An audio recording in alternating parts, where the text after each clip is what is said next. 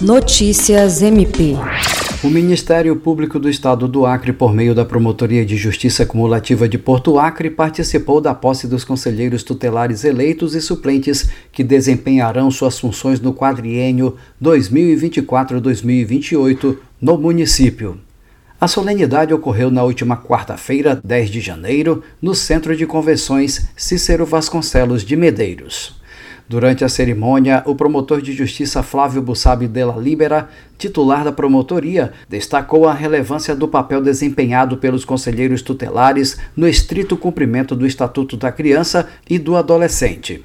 Ele enfatizou que esses profissionais têm a responsabilidade crucial de intervir em casos de omissão por parte das famílias ou de instituições, além de auxiliar famílias em situação de vulnerabilidade. Jean Oliveira, para a Agência de Notícias do Ministério Público do Estado do Acre.